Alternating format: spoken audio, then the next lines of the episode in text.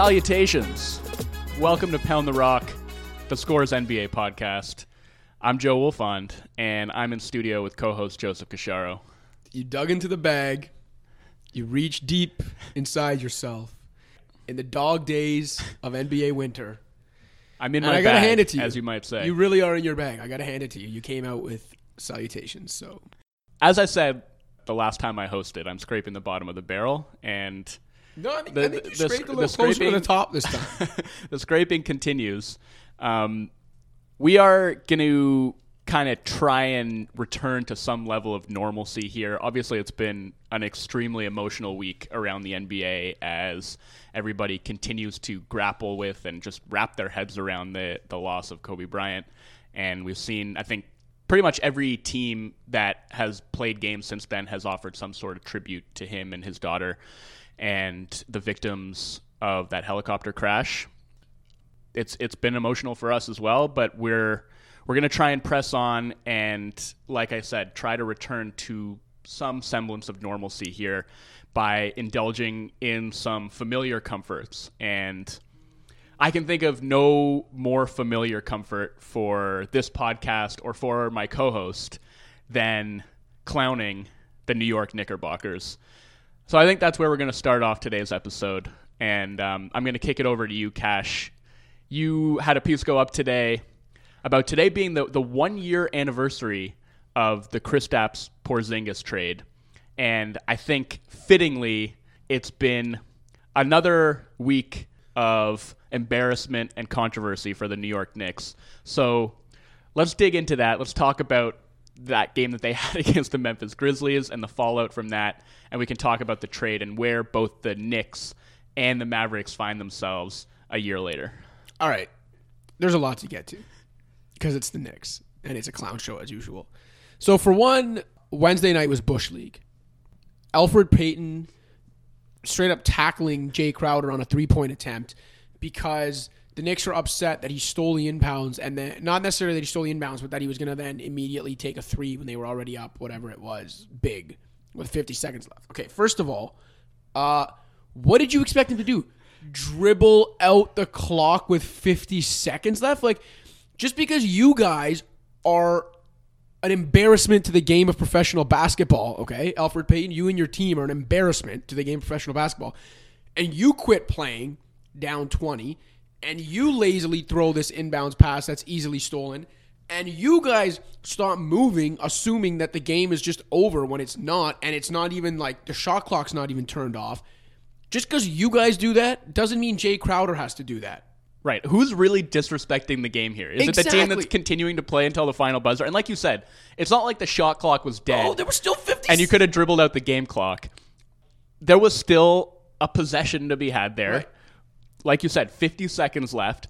And he took a three pointer. Like, you are the ones who are disrespecting the game by deciding to stop playing with the minute to go, by getting curb stomped in your own building by 20 points. There should be two options for Jae Crowder there. If no one on the defensive side is going to play, it's either take the open three or uh, run into the clear lane and throw a dunk down. Right. Because those are the best, probably high percentage plays. He gave them a chance, too. Like, he dribbled it for a couple of seconds, waiting for anybody to come and guard him, and nobody did. So. The Knicks are a joke. And then they reveal themselves further as the joke they are by what happened after. And like Marcus Morris randomly shoves Ja Morant. Uh, and then uh, after the game, obviously has those misogynistic comments when he says that Jae Crowder um, I have the quote here. You said he has a lot of female tendencies on the court, flopping and just throwing his head back the entire game. It's a man's game, and you just get tired of it at the end of the day.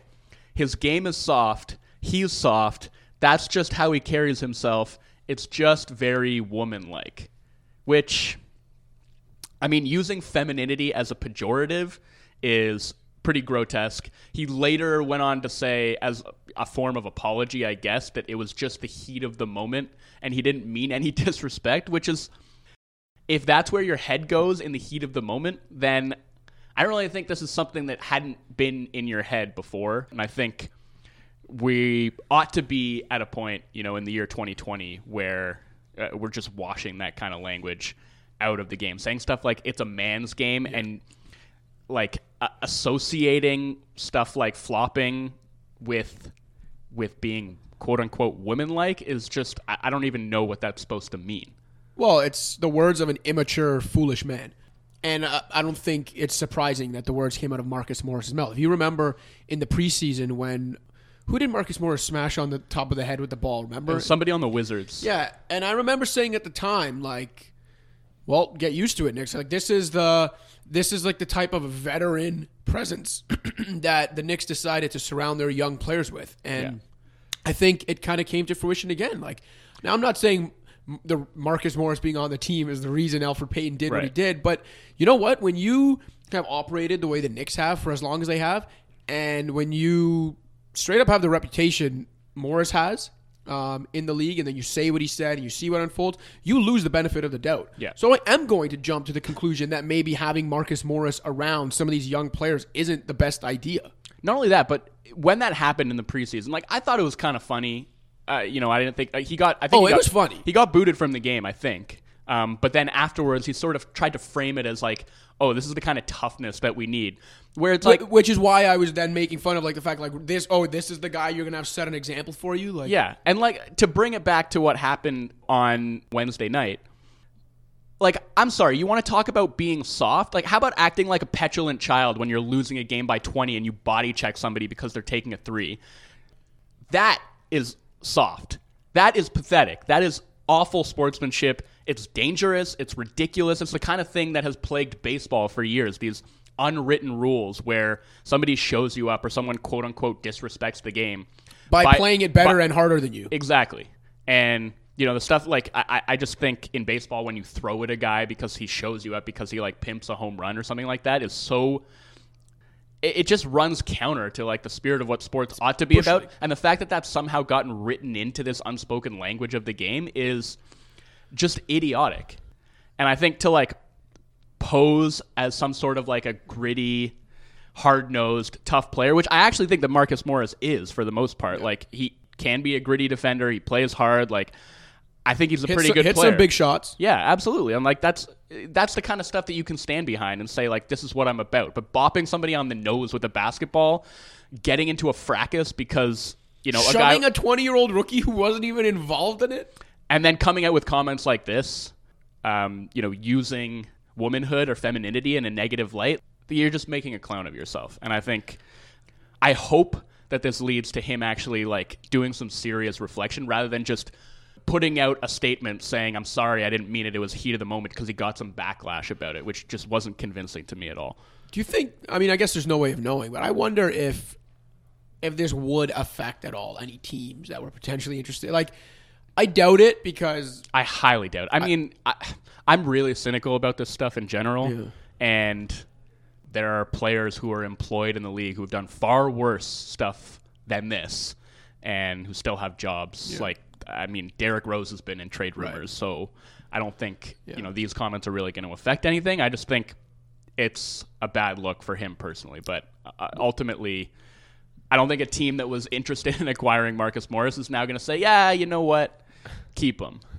And I think, like I said, I just hope that it is used as kind of uh, teaching moment. I think uh, these are all sort of opportunities for people to learn and get better. Well, an area that hopefully the Knicks learn and get better in is in the area of the uh, plumbing in the visiting locker room. Because according to Ja Morant, as if everything that happened Wednesday night wasn't embarrassing enough for those New York Knickerbockers, Ja Morant then says that the hot water and the water pressure in the Knicks locker room were uh, clearly not up to standards. Yeah, not. I was going to say not up to standards, but better, non-existent.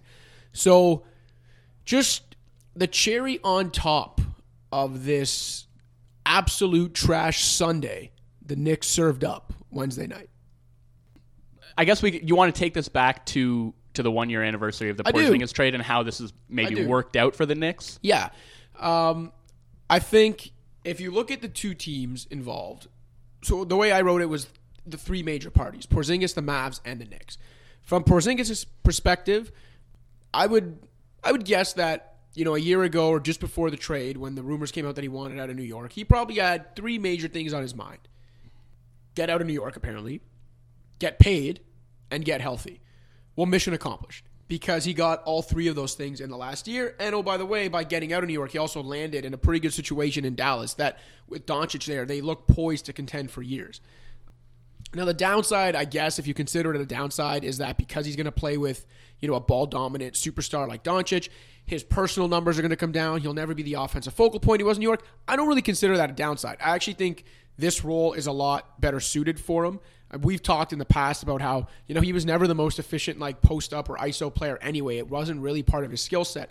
I think he's much better suited to being a uh, kind of a floor spacer and spot up threat for Doncic on the offensive end and a rim protector, which he still is great at doing on the defensive end. I think it's worked out well. I think he and Doncic complement each other well. And so I think he's landed in a perfect spot. The Mavs land, you know, I guess it remains to be seen whether Porzingis really will be the number two on a contending team, but I think he has that potential, and I still think he can get even better from what he is right now. Mm-hmm. Maybe not quite what he was two years ago, but I think he can creep closer towards that than what he is right now. So I think there's a potential here that the Mavs have landed the number two they needed behind their like transcendent talent.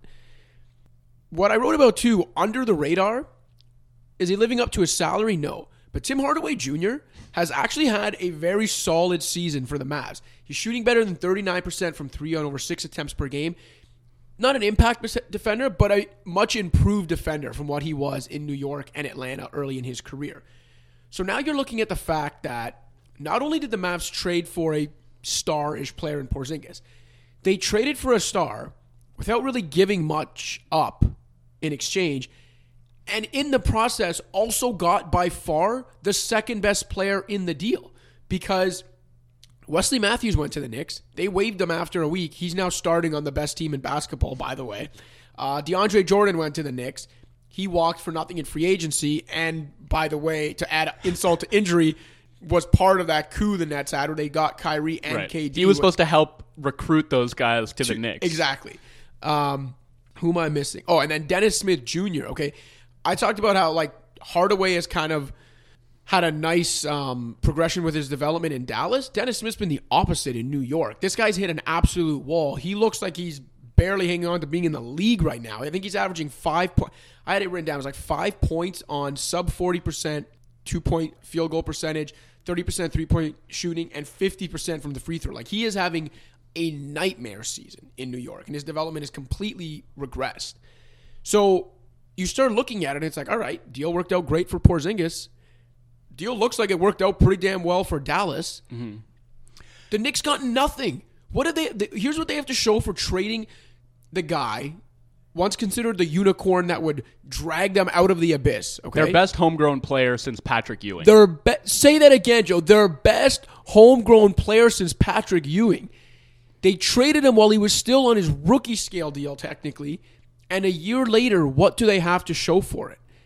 Dennis Smith Jr., a 2021 first round pick, and a 2023 top 10 protected first round pick. Which, by the way, given how good Luka Doncic is and how good it looks like the Mavs are going to be for the next few years, those picks are not looking super No. valuable. They're basically they a year after trading the guy they once thought was going to be their franchise player for the next decade and a half. They ended up with Dennis Smith Jr. and what looks like a couple of late first round picks. but cash. That is. He might have taken the qualifying offer. Oh my god! Another point I made in my piece. People saying that he was threatening to take the qualifying offer are so out to lunch. This guy was coming off of a devastating knee injury, okay? And you're telling me he would have turned down guaranteed long term money to sign a $4 million qualifying offer just to stick it to the Knicks? No. You know, he could have stuck it to the Knicks, take their money, and then demand a trade like a year later. I have an interesting question about that actually, and I want to get to the Mavs side of this equation because I don't think it's that clear cut. If Porzingis had taken that qualifying offer, let's say he's having the exact same season that he's having now on the Knicks, and it's hard to kind of parse that because the season that he's having is very specific to the situation that he's in. I think he'd be playing a lot differently if he was on this Knicks team. Yep. His numbers would look a lot different. Those four games when Doncic went down, Porzingis averaged about 23 and 13. But let's just say, for whatever reason, like let's just let's say RJ Barrett was playing the role that Doncic was playing, albeit obviously not as well as Doncic is, and and Porzingis is playing more of like the stretch big role where he's not playing inside the arc so much, and he's serving more as a spot up guy than he is as like a hub on offense. Okay. This guy's shooting 39% from the field. Seven foot three, shooting 39% from the field. 43% from two point range. He's been below average on threes. And obviously, the spacing he provides is important. But um, just looking at the numbers, uh, he's I don't he hasn't had a great season. What do you think he would get in free agency if he'd taken that qualifying offer and became a UFA? Well, I think the other, but you have to remember is he'd become a UFA in a free agent class barren of a free agent class that's barren, but also a, a an off season in which only five teams have meaningful cap space. I think he would have got close to the max. Close to, but not like Maybe still like you don't think a team like Atlanta? I don't know. Like I think I think a team like that. I think a team in a not necessarily a small market, but maybe a non-glamour market mm-hmm. that has never had luck with free agents. That maybe feels like they are a piece away from at least being more relevant, like truly relevant. I think would have thrown a lot of money at Porzingis, and not maybe not the full max. And obviously, they wouldn't have been able to give what Dallas gave because Dallas um, gave him the five-year max, which you need his bird rights for. But I think a team would have come pretty close to giving him the four-year max. I really do. I think, I think there would have been enough teams out there desperate for the type of appeal Porzingis could have commanded. Here's another question for you. Who do you think is a better player right now? And who would you rather commit to long term? Kristaps Porzingis or Myles Turner? Because they're at this point very similar players. I know there's this idea of Porzingis as this unicorn who is both, you know, enormous and also can maybe handle the ball a bit, shoot the 3, but does he do any of those things better than Turner? Like to me, Turner is a better defender, an equally good three point shooter, and they both kind of play the same role where despite their size, they're not really asked to create anything in the post. And th- the value of those guys is that they can be rim protecting. You know, Porzingis doesn't necessarily play the five all that often, but defensively, like they're using him to hang close to the rim rather than chase guys out on the perimeter. Same thing with Turner. Like those guys, what they do is they protect the rim on one end of the floor and they space things out at the other end. And I don't know that Porzingis does those things better than Turner does them right now. That's that's my feeling. And maybe there's more perceived upside there with Porzingis, but this season alone, has he been better than Turner? I'd say they've been about the same. What I okay, so I think the the knock against taking Porzingis in this argument would be he's got a knee issue in his past, which is pretty scary for a guy that big, especially. And injuries prior to that, too. Yes. The reason I would still lean Porzingis is that even though I admitted he didn't do it very efficiently in New York and it might not have been the role best suited for him, we've seen Porzingis in a situation where he had to be the guy. Now, mind you, on a bad team, but he had to be the guy, and he was like pretty prolific in doing it. We saw it was only a week and a half, but we saw him thrust into that role this season in a four game sample and was pretty prolific doing it. I meant he was 23 points, 13.8 rebounds, and like 2.8 blocks in a four game sample where Dallas went 2 and 2 without Doncic, got a big win in Philly. I think that was Philly's first home loss of the season. Maybe Myles Turner has never had that opportunity to be that guy. I just think that if they're very similar players and they're kind of having a similar season in the roles they're in, my default would be like if in some situation something happened and I needed one of those guys to step up and be like the true number one for a week, two weeks, maybe a month while things went haywire, I would be feel much more comfortable with Porzingis being that guy than I ever would Myles Turner. That's fair. I also think ultimately, if you want to compete for championships, neither of those guys is going to be your number one. Exactly. You're looking for them to be complementary pieces. So if they're both going to be complementary players, I actually think I might prefer to have Turner because I think he's a better defender. Porzingis is a good defender. Don't get Would me you wrong. would Like, you rather have Turner at equal money? You're saying, or because you think he'll because no equal money? Like Okay, I think that's and and that's what I mean. Like, I, and I'm not saying that Dallas is going to regret that contract necessarily for all the reasons you mentioned, and you know his fit with Doncic. Like, I think you know Doncic, given it's not like he needs to be ball dominant, right? He's not like Westbrook where playing him off the ball isn't viable. It's just that like their offense has been historically efficient with him essentially running the entirety of it and having everybody else sort of play off of him. So it's just made sense for them to use Porzingis in the way that they do. But if they use him as a traditional big man, it, it sort of hinders his value. I don't think it amplifies it. So, you know, if I'm looking at them on the money that they're on, like Turner on a four year, I think $72 million deal, to me is way more valuable than Porzingis on his deal. Well, that I agree with. Like, given what they'll get, like, or what they'd get in the market, yes, I think Turner would be money better spent. But if it's equal value, and I had to pick one, Mm-hmm. even if I didn't know what the rest of my team looked like, I would still take Porzingis. Right. But the point is, I guess, we're, we're essentially saying that you're kind of splitting hairs between Porzingis and Turner in a vacuum. Their value is comparable. Right. So let's say it was Myles Turner that the Knicks had traded instead of Kristaps Porzingis. I, would- think it would still look bad. It would still look terrible, man. You're a year later, you got Dennis Smith Jr. and a couple late Yeah. first round picks. But we wouldn't be talking about it as this like egregiously bad move, especially given that there was friction between him and the organization. Now, granted, a lot of that was the organization's fault. Mm-hmm. So, you know, they're not exempt from blame there, but I think given that also given the fact, you know, there was a, a an investigation from the NYPD into rape charges against him, Right, which, which- I, I don't know where that's at, but it's So, kind of just disappeared. I looked fallen by the into it wayside. just well be- because I was going to write the story, and I, you know, I didn't want it to seem like I was ignoring something so grave. But everything I could find, the, the last thing you can find about it, like at it's all, from April from last year. reporting, April, late April, early Yeah. May.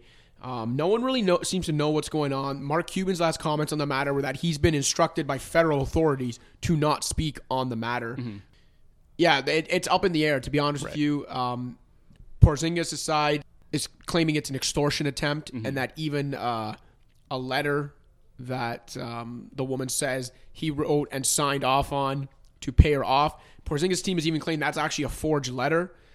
Uh, Michelle Roberts had a statement at the time saying that based on what they know and what they've known about this ish, like situation before it even got out to the public, they're fully in Porzingis' corner. I, again, obviously not trying to um, minimize at all the allegations against him. Just that, first of all, we don't know, and the early indications were that the Michelle Roberts and the Players Association seem to be behind them based on the evidence they have or the you know the investigation they've done. Yeah, that's complicated though. Like to me, Very that's basically just everybody sort of looking out for their own best interests. Like even, you know, Michelle Roberts, I think has been a great advocate for the players' union, but when um, I can't remember, I think it was Jeff Taylor who was a player on the Hornets who had like a domestic violence charge against him, and the league suspended him for 25 games. Yeah. And Michelle Roberts was insanely critical of the league for that decision. So it's you know there are a lot of competing interests there, and I think ultimately you know, her job as the as Right. a representative for the Yeah, players no, is ju- to support the players. So. I was saying this this situation seems a little different only because when it first came out, th- it then came out that well the player Association, I think the Knicks have said they've actually known about this for a while. yeah, and I also don't want to give the Knicks any kind of like moral high ground here, or and, say and that that's like, another thing too. Like I don't think the Knicks are making this deal because of that because the Knicks have their own shady history. with- Isiah Thomas. Yeah, with the way women have been treated in that organization, and then they brought Isiah Thomas back to coach their WNBA team. So, um, while the allegations against Porzingis obviously are very disturbing, and you know if we'll see where the legal investigation and the justice system kind of goes there, we'll have to wait and see. But I don't give the Knicks the Any credit. credit of saying of maybe. You know, having some come to Jesus moment where they thought, oh, you know, this guy's accused of this. We need him out of our organization because I don't think for a second that's what happened. What's up, Pound the Rock listeners? Just a friendly reminder to rate, review, and subscribe to Pound the Rock on iTunes, SoundCloud, Stitcher, Spotify, or wherever else you get your podcasts. You can also check out the Score's other sports podcasts. For Major League Baseball, there's Expand the Zone. For soccer, we've got Sweeper Keeper. Puck Pursuit has you covered for the NHL. The Scores MMA podcast with James Lynch gives you your mixed martial arts fix. And the Fantasy Football podcast with Justin Boone covers, you guessed it, fantasy football. And in case you haven't already, download the Score app, available on iPhone and Android. That's where you can find all of our feature content, as well as live scores, updates, and breaking news. Now back to the show. Do you have anything else you want to add about this Knicks conversation before we move on? No, no, I think Think I we've covered it? I think we're nixed out for a couple weeks. All right. In that case, let's talk about some players who are actually deserving of accolades, and that is the NBA All Stars. The reserves were announced last night. Cash, you and I, I think, did pretty well. We were disappointed that we agreed on so many. We had all 12 of the same Eastern Conference All Stars on our ballots, and you know who else had all 12 of the same Eastern Conference All Stars? The Eastern Conference All Stars. uh, the the coaches picked coaches, the yeah. coaches picked uh, the reserves that lined up exactly with our own. Um, ben Simmons, Jimmy Butler, Kyle Lowry, Bam Adebayo, Domantas Sabonis, Jayson Tatum, and Khris Middleton joining Trae Young, Pascal Siakam, Joel Embiid, Giannis Antetokounmpo, and Kemba Walker. So obviously, we're not going to have any disagreements here because they're the exact same All Stars that we chose. Not everybody feels the same way. There has been uh, much hand wringing about this, starting with Bradley Beal. Starting and ending with Bradley Beal. I've never. Look, Well, you have some some Bucks players who were really going to bat for Eric Bledsoe, saying that that he that he had a case, which Eric, yeah, Eric Bledsoe's agent and girlfriend haven't come out though and gone off about this. Have you seen what's happened with Bradley Beal? yeah, I have. So first of all, he had that that post game interview last night where he called it disrespectful that he wasn't chosen. His agent Mark Bartelstein comes out and makes this long-winded statement about how it's sending the wrong message to leave Beal off of the All-Star team because he showed loyalty to the Wizards and is trying to make it work with a losing team. His fiance uh, went on the Wizards post-game show and said, "It's a joke to me." She's talking about the fact that Trae Young made the All Star team and Bradley Beal didn't. Uh, it's a joke to me, not taking away from his game. I've been watching him since he was in AAU with Brad's AAU team. But he's playing cherry picking basketball. Not taking away from his game, it's just a joke that this cherry picker made the All Star team. Yeah, and talk about the pot calling the kettle black. Like, I- I'm sorry, Bradley Beal hasn't played defense in two years. Um, she goes on to say it's a popularity contest. It's about who has the most followers on Instagram, who has the most likes. And it's a joke to me because my thing is you can't name five people that were selected for reserves on either the East or the West who are outplaying Bradley right now. Again, can- the, I- the coaches pick the reserves, so I don't think they're looking at who has the most Instagram followers. But go ahead. What do you want to say? Oh, I was going to say, yeah, there are uh, there are 14 reserves, I believe, between the two conferences. Yeah. I can name 14 reserves named yesterday that are playing better basketball than Bradley Beal right now. Honestly, like Maybe if, 13 because I don't think Russell Westbrook should have been there. okay, well we can get into that for sure. But honestly, if there were if there were 14 spots on the All Star roster, probably Beal would have made it in the East. I don't think it's some tremendous slight that he was essentially named like the 13th or 14th best player in the East and not one of the top 12.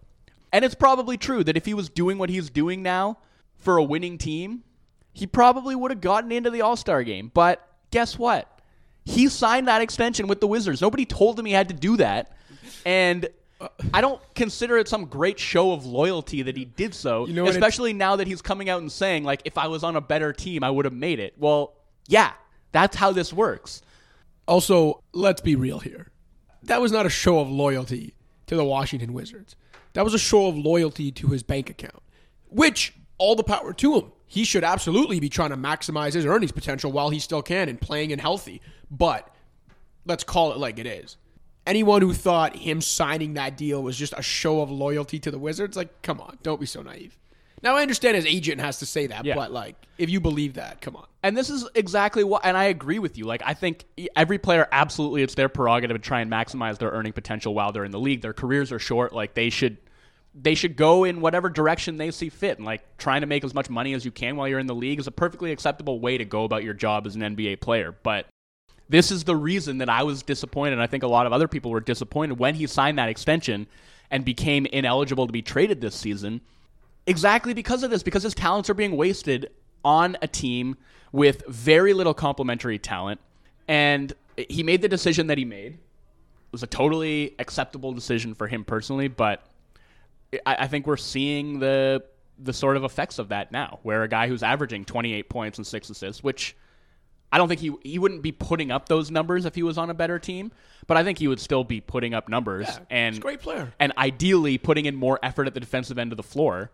It's just I think it's difficult, yes, because Trae Young did get voted in the All Star game, and you could basically level the exact same criticisms against him, right?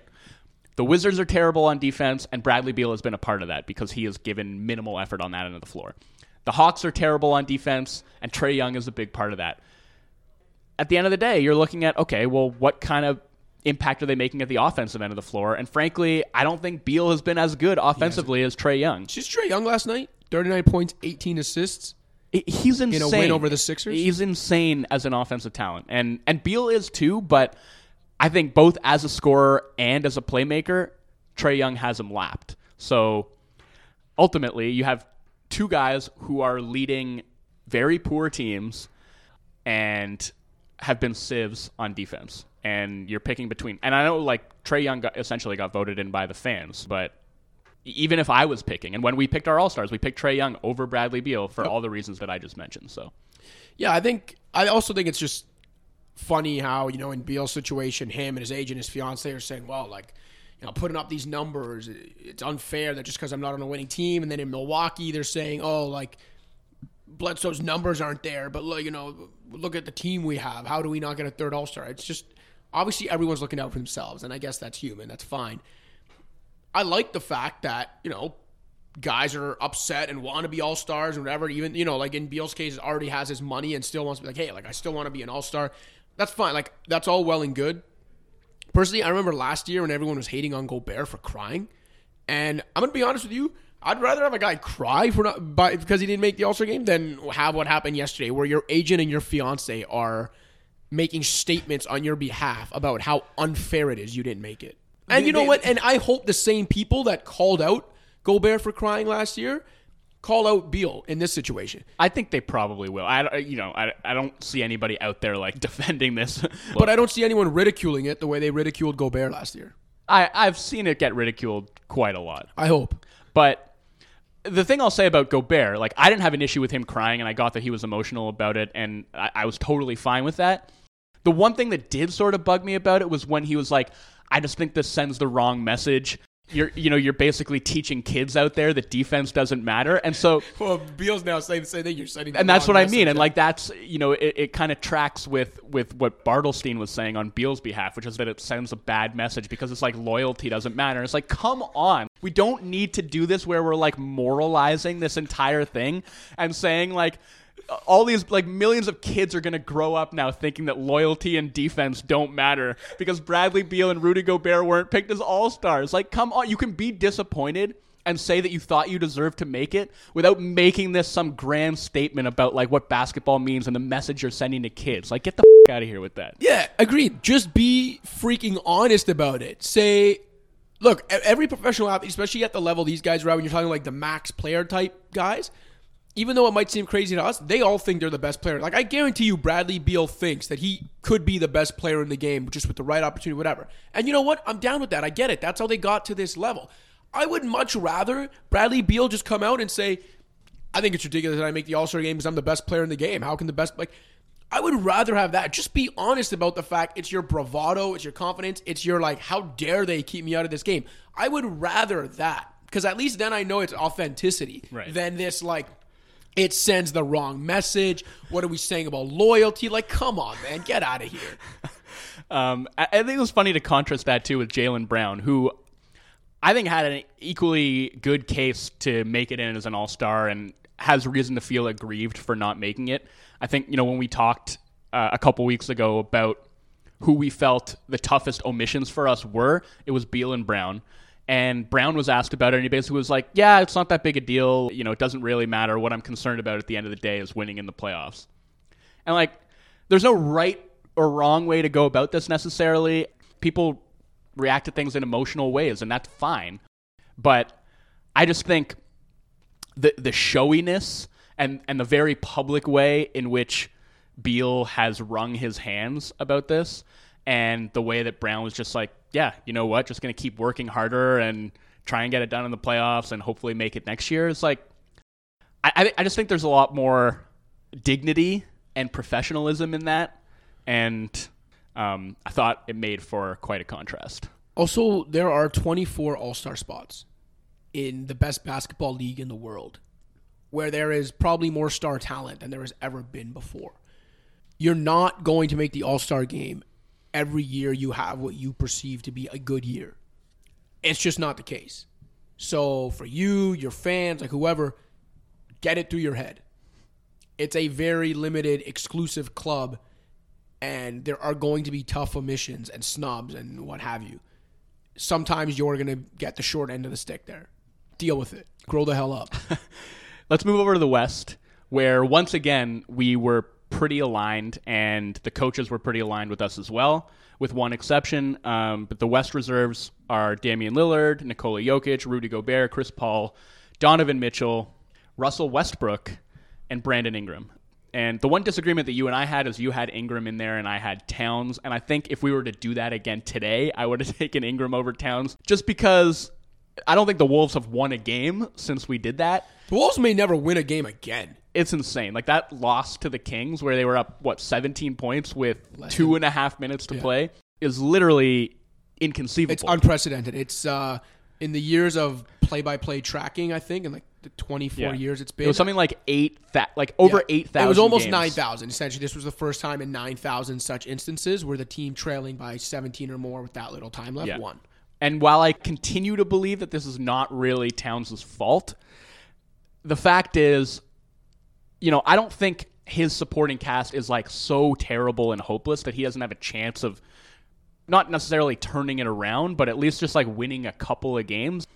The Hawks have managed to scrape together a couple of wins in that time, and so have the Wizards, despite their supporting cast being, I I think, said. worse than the Wolves. Hawks beat the Sixers last night with yeah, the Sixers had a couple injuries. They still had Embiid, Simmons, and Harris. Yeah. And Trae went off for 39 and 18 and they beat the Sixers. And the fact that the Wolves are 10 points per 100 possessions worse defensively with Towns on the floor than with him off, I think has to mean something too. So if I were doing it again, I would have had Ingram in there. Um, the coaches had Westbrook over Devin Booker, who was the last guy that we had on our ballots. And I think a lot of people were rightly aggrieved over that snub on Booker's behalf because he really has been tremendous this season. The Suns have a losing record, but it has not in any way been Booker's fault. And yes, he's not a plus defender. I think, in spite of the fact that his defense has been better this year, I would still call him a minus defender, in fact. But the Suns have a plus three net rating with him on the floor, which is it's better than the Thunder's net rating. It's about the same as the Nuggets net rating for the season. Like they've been good when he's played. Offensively, they've been 15 points per 100 possessions better with him on the floor. He's got 63% true shooting on a very high volume of shots. Plus, you throw in the playmaking, and I felt like this should have been a no brainer. With Westbrook, quite honestly, his last 15 or 20 games, he's been great. Yes. And I think He and while James Harden has really struggled too, like Westbrook's kind of carried them the last month or so. He really has. Like his last 15 games, he's averaged 32.2 points, 8 rebounds, 8 assists, and shot 52.6% from the floor. And I think, you know, a big part of that is the fact that he's basically stopped taking threes, Thank God. which is pretty radical considering that he plays for the Rockets, right? Like he has just decided I mean, he's shooting 23% from deep on the season, and that's a problem, but he has found a way to create pretty efficient offense in spite of the fact that he isn't taking any attempts from beyond the arc. And he's also been getting to the free throw line a lot and shooting his free throws a lot better than he was early in the season, which has been really important too. That said, the first half of the season still matters. And that first half of the season was pretty disastrous for him. So I thought, given their entire body of work, Booker should have gotten in over him. I don't think this is like egregious because I really do think Westbrook has has played great recently. And you talk about you know the slump that Harden's in. We talked a lot at the beginning of the season about how great they were when Harden was on the floor without Westbrook, and how bad they were when Westbrook was on the floor without Harden. That trend has kind of reversed itself over the last 15 games, where they've been way better with Westbrook on the floor than with him off, and they've actually been a lot worse with Harden on the floor than they have with him off. So I think that matters. I think you know that makes it more defensible to have Westbrook in there. And obviously, when you know when the coaches are voting, I think they're always going to favor the guy who's been there and done it before, who's been around, who has experience. uh, over a guy who hasn't made it before and whose reputation maybe hasn't caught up to his actual abilities yet. Right. You know, Russ has the clout, and that does matter in this league. The one thing I'll say too is that when the coaches vote, a lot of times it's and and I don't even know if this makes sense because I think they should fear Devin Booker and I'm sure they game plan for Devin Booker, but I think they think a lot of times of like maybe the guys that scare them, or to your point, they think maybe of the guys that have done it against their team before, right? Like how many times they've been burned by this guy, having to coach against him or having to game plan for him, and the um, the difficulty of that. And I don't know, maybe maybe they still feel it's a little more fearful to have to go into a game against Russell Westbrook than they do against Devin Booker. I don't know why they think that anymore, but I think it's a possibility that they voted that way. Having said that, and as good as Russ has been the last month, I, I do think this is egregious. I think Devin Booker's been that good. You mentioned the positive net rate. This is now, again, I, I wrote about it last year. Like, this is the second year in a row where if you look at the numbers with Devin Booker on the court, like the Suns have been competitive with this guy on the court, and that says something. And he's trying harder on defense. Like he mm-hmm. really is if you watch him. I think he is by far the most egregious omission. And I think for Russ to get a little bit of just the reputation nod over Booker really sucks. And I know the argument every year whenever this happens, it was the same with Gobert last year. And, you know, in the end, Gobert made it this year. Um, the argument is usually, well, like the young guy still has so many chances to make it. And it's like, not necessarily. Like, I don't want to be the negative Nancy in the room here, but you never know what happens with injuries and what have you and just whatever. And like to assume that a guy will just get another chance or be this good again next year or whatever the case may be, be healthy again next year and so he'll get rewarded down the line. I think that's a really shitty way of thinking. I think if a guy deserves to be an all-star this season, make him a damn all-star because you yeah. don't know when he'll get the chance again. I'll also say, you know, even if Westbrook had gotten in, I think you could make a pretty strong case that Booker deserved to get in over Donovan Mitchell, over Brandon Ingram. Like, I think he's just as, if not even more deserving than those guys were. Uh, but the other kind of element of this is that every year somebody pulls out of the game with an injury and there's a replacement that is named. So some of these snubs we're talking about, you know, Bradley Beal, Devin Booker, Jaylen Brown, I think that probably at least a couple of those guys are going to get in as injury replacements. So I think you just hope, uh, if and when that happens, that Booker is the guy who I, I think it's Adam Silver, right, who chooses the yeah. the injury replacements. Yeah. Um, I guess you hope that he's the guy who gets the nod. Yeah, I've long thought, and I've been saying it for years now, that I kind of wish they would add one or maybe even two rosters, but one for sure to each conference because most years you're adding one or two as we go along, as injuries come up and guys pull out anyway. So just start off with 13 or 14 guys on each roster and then just don't add any unless one or two drop out, right? So if you mm-hmm. have 13 guys, you don't have to add any unless two drop out. If you have 14, you don't have to add any unless three drop out. And the, well, okay, but realistically, you don't have to add any either. It's not like you don't need to play 12 guys in the All Star game. Well, it's no, not like I also think you like they do it because it's a way of rewarding more exactly, people. Exactly. So, and I get that if you, you know, the argument against adding a roster spot in general is that it, you know, it messes like historically it just messes everything up because pro, uh, previous generations were going with this set of rules and now it's like the current generation gets an extra chance to make it and it warps things if you're talking about how many all-star selections the guys made and Hall of Fame candidacy and it's like I don't really want to hear those arguments. Again, there is more star talent than there has ever been in this league. I think you can add one or even two roster spots. Now, maybe you get a year where like 14, 13 or 14 guys in the East could get tricky. That's also another reason why I just think the best 24, 26, 28 players should be in it, period, regardless of conference. Especially when it's no longer East versus West. Yeah, well, that's why I, I don't know. I like not that I don't take this stuff seriously. Like it's part of our jobs, and you know, we when we talked about our All Star ballots a couple weeks ago. Like we took the process pretty seriously, did, like dove into the numbers and made I thought you know well considered cases for all the guys Came on our to list. Calling each other clowns, but um, ultimately, like when I'm talking about players' legacies and their careers, and we're looking at Hall of Fame cases and stuff like this, I really don't take the All Star selections that seriously because there's just so much that goes into it. Like there's the fan vote, there are reputational votes. Um, like where it happens in the season is so important because like if a guy misses 15 games at the start of the season rather than the end of the season, or a guy goes on a crazy hot streak at the start of the season rather than at the end of the season, then uh, you know they get voted into the All Star game based on that, based on just timing. I think really the the most important thing is All NBA, and that's where you're just, you know, you've talked about this a lot before about doing away with positional distinctions on the All NBA teams, and I think that makes way more sense because then you're really just picking the best players in the league for that season. The All Star game, at least, you actually do play a game. So even though the game's kind of a joke, it's basically just an exhibition you can at least make an argument that well you have to put actual rosters on the floor so you should have something approximating like a lineup with actual positional distinctions whereas when it comes to all nba i really think you should just be picking the 15 best guys You mentioned the exhibition factor, so do you want to get into that? And yeah yeah you want to talk about like the, the new format yeah. um, okay yeah you you can explain it to me because i don't really get it essentially it's not actually that complicated. It's still a four quarter basketball game. The first three quarters, it, it's still the same. Like you're accumulating a score through three quarters. Okay, I think where the NBA confused everyone is they said the first three quarters all start at zero zero, and because the way it works is that the new york knicks are wondering if they can adopt the same format for their games Yeah. Each quarter is worth something essentially. So both teams are playing for a Chicago charity. The winner of the game gets X amount of dollars towards that charity. The way they've done it is that the winner of each quarter also gets to put a hundred grand towards that charity.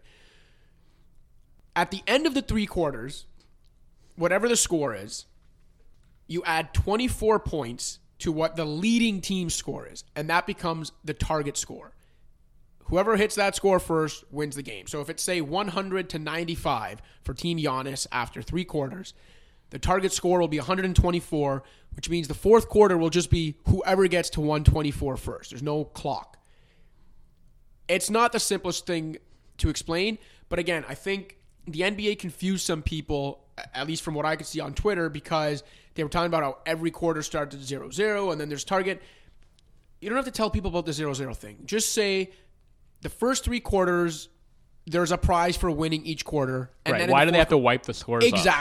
That's that where I think they confused everyone, and they had to add like two bullet points uh, to explain it, and people got lost in the sauce. And yeah, that's never a good thing when you want people to tune in if they're confused.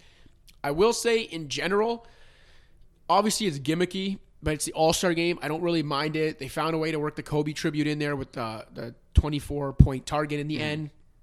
I'm fine with it. Try something new. I assume also that that's not going to be the only way that, Right. they, that they honor Kobe throughout that weekend. I'm sure they'll find other ways to Yeah. work that in. Um, Um, I find that to be a sort of not necessarily convoluted, but it's just kind of a an obscure thing to to shoehorn in there as a way to honor him. But again, I think they'll find other ways to do so, and um, I mean, I, I, a lot of people have suggested that the team should wear numbers 24 and 8. Yeah. Um, you know, maybe 8 for one team and 24 for the other, which I think would be a cool way of Yep. doing it. And obviously a much more visible tribute than just saying, okay, we're going to add 24 to this team score to make it a target number. I think that's something people would be able to see, and that, you know, a tangible thing like that would probably be a lot more impactful and meaningful to people watching the game. Agreed, hundred percent. I'd rather have that than than what they've done. Again, I don't hate the gimmick they've come up with. You know, let's see how it works. I guess it's cool that there will be a game-winning shot, you could say, and and even in that case, it's almost like an homage to Kobe, whether they intended that or not, because there will be a game-winning shot. I, I'm okay with the gimmick. I just think they could have done a much better job of explaining it, of making it a lot simpler for people to understand. I saw some people, you know, talking about how this could impact an already low rating season for the NBA.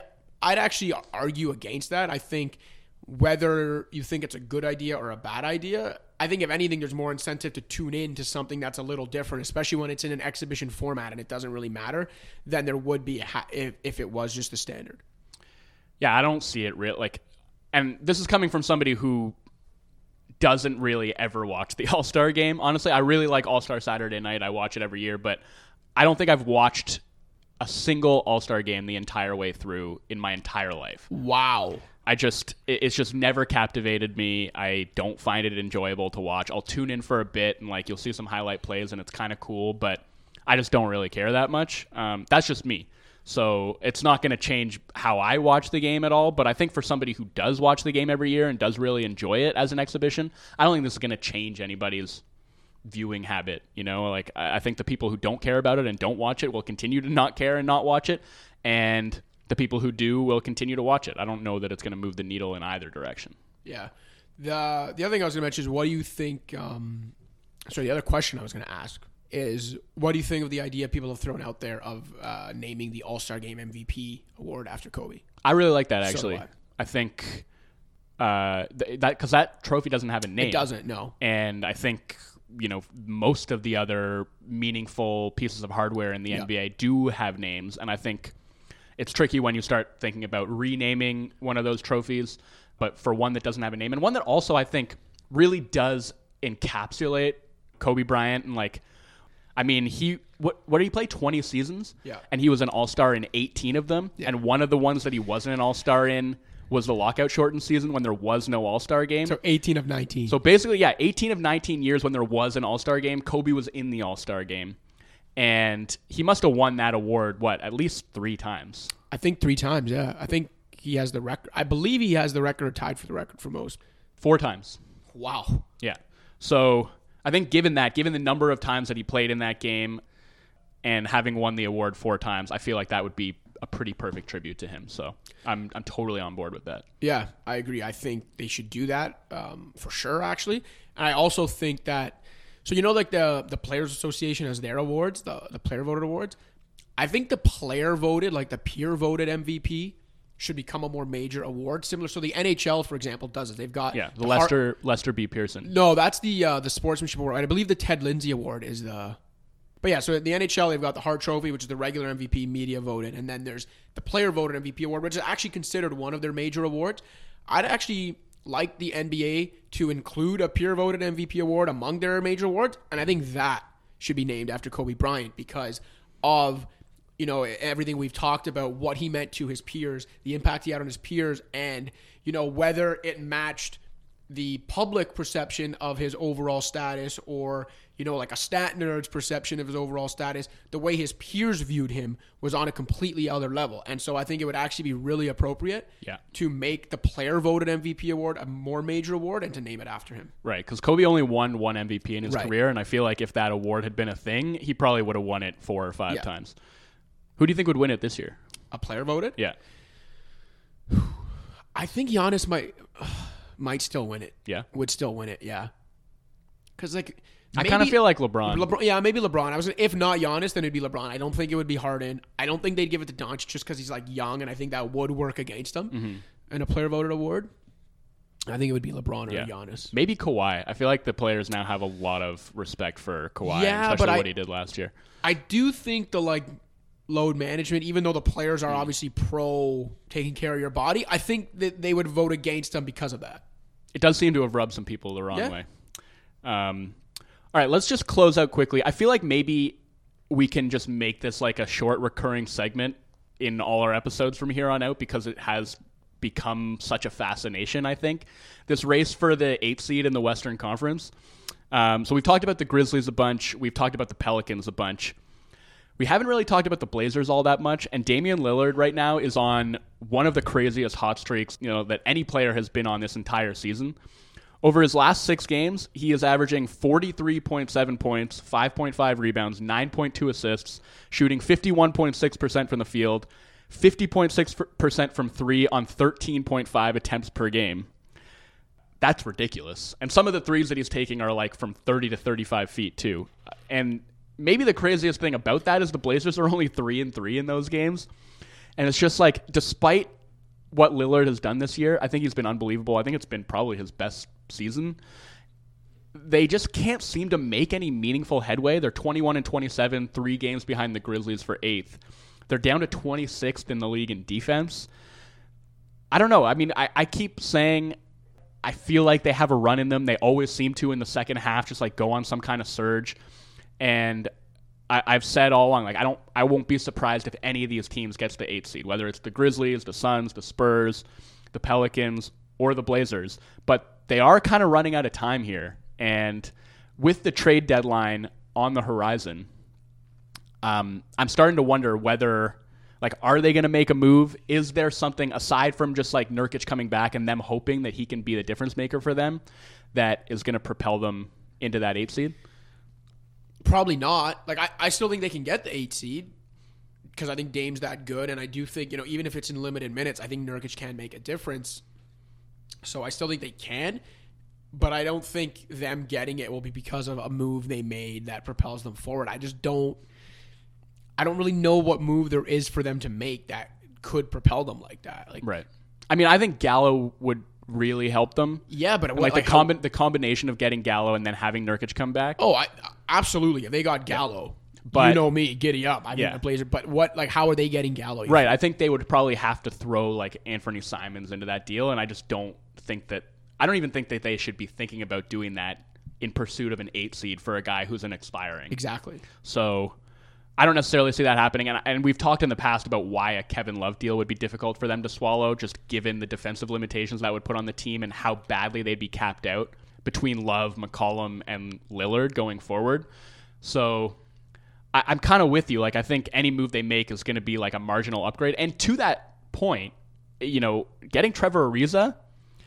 I sort of thought he was cooked. I, I, there was really no place for him in Sacramento, and he was not playing well there at all. But he's looked pretty damn good in his three games for Portland so far. So, I, I mean, maybe a marginal upgrade could help them get the eighth seed. I don't think that's out of the question. Yeah, not at all. I mean, we're talking about an, uh, a race for the eight seed where, at, at best, maybe you need 42 wins, and I don't even know if you'll need that. So I think a marginal upgrade for a team like Portland that does have that type of star talent at the top could be enough. Yeah. And I just thought it was important to point out how well Lillard is playing Oh because God, it's been like such an anonymous season for him because the Blazers have been so meh. Uh, but he has just like he gets better every single year. And just when you think that he has kind of scraped the ceiling of his capabilities, he manages to get a little bit better. And um, he's you know I think an unquestioned top ten player at this point in time. You know probably butting up against the top seven and uh, the season he's had has been like if the Blazers were winning, which obviously that's a big if, and I've said I think his defense has fallen off, and he is a part of why Portland's 26th in the league in defensive efficiency right now. But all that said, like if he had a better supporting cast and the Blazers were in the thick of the playoff race, he'd be in the MVP conversation. Damian Lillard is having the season Bradley Beal thinks he's having. I think that's really well put. Um, and I think that's probably a good place to leave off for this episode. So the next time we talk to you will probably be after the trade deadline on Thursday, which hopefully we'll have a lot to talk about. Things are pretty quiet right now, but you do never really know with these things. And I think it often ends up being a case of dominoes where it- it's quiet until it's not. So we'll hope to have a flurry of activity on that day and have a lot to talk to you about then. But for now, we're going to sign off. For Joseph Casciaro, I'm Joe Wolfond. Pound the Rock.